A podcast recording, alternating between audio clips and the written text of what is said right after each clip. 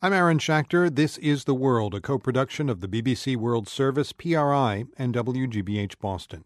There's a new Archbishop of Canterbury. That's the person who heads the Church of England and acts as spiritual leader to some 77 million Anglicans worldwide.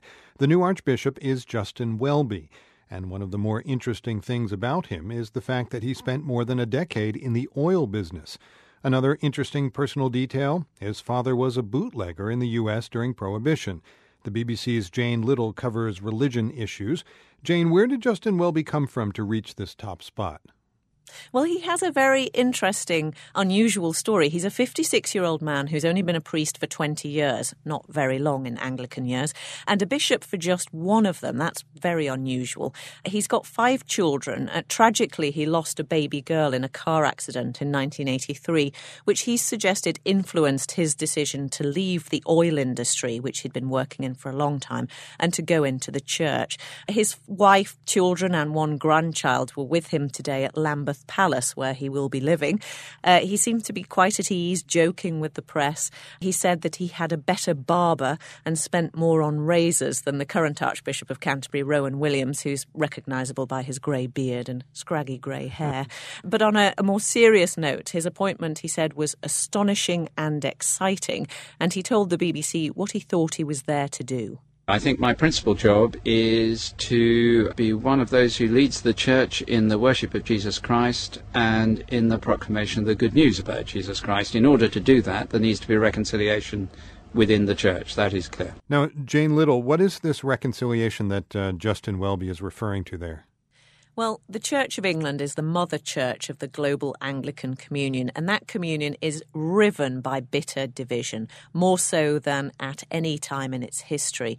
The Church of England itself is divided over the role of women in the church. We're going to see a vote in just 10 days' time over the ordination of women as bishops, which Justin Welby himself strongly favours, much to the delight of the liberal wing.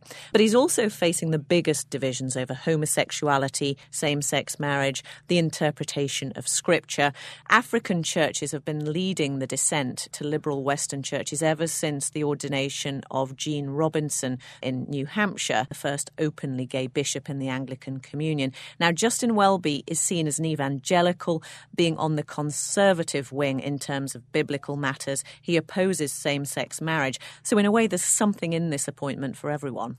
Now, as you mentioned, though, Justin Welby has been a priest for only 20 years.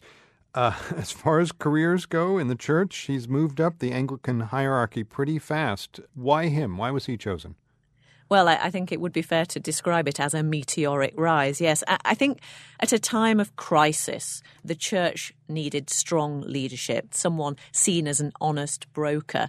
And I think his business background as an oil industry executive really probably played a crucial role in that.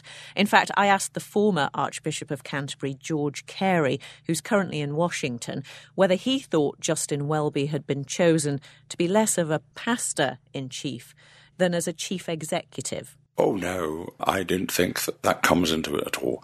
I think, God forbid, we have a CEO of the Church of England and the Anglican Communion.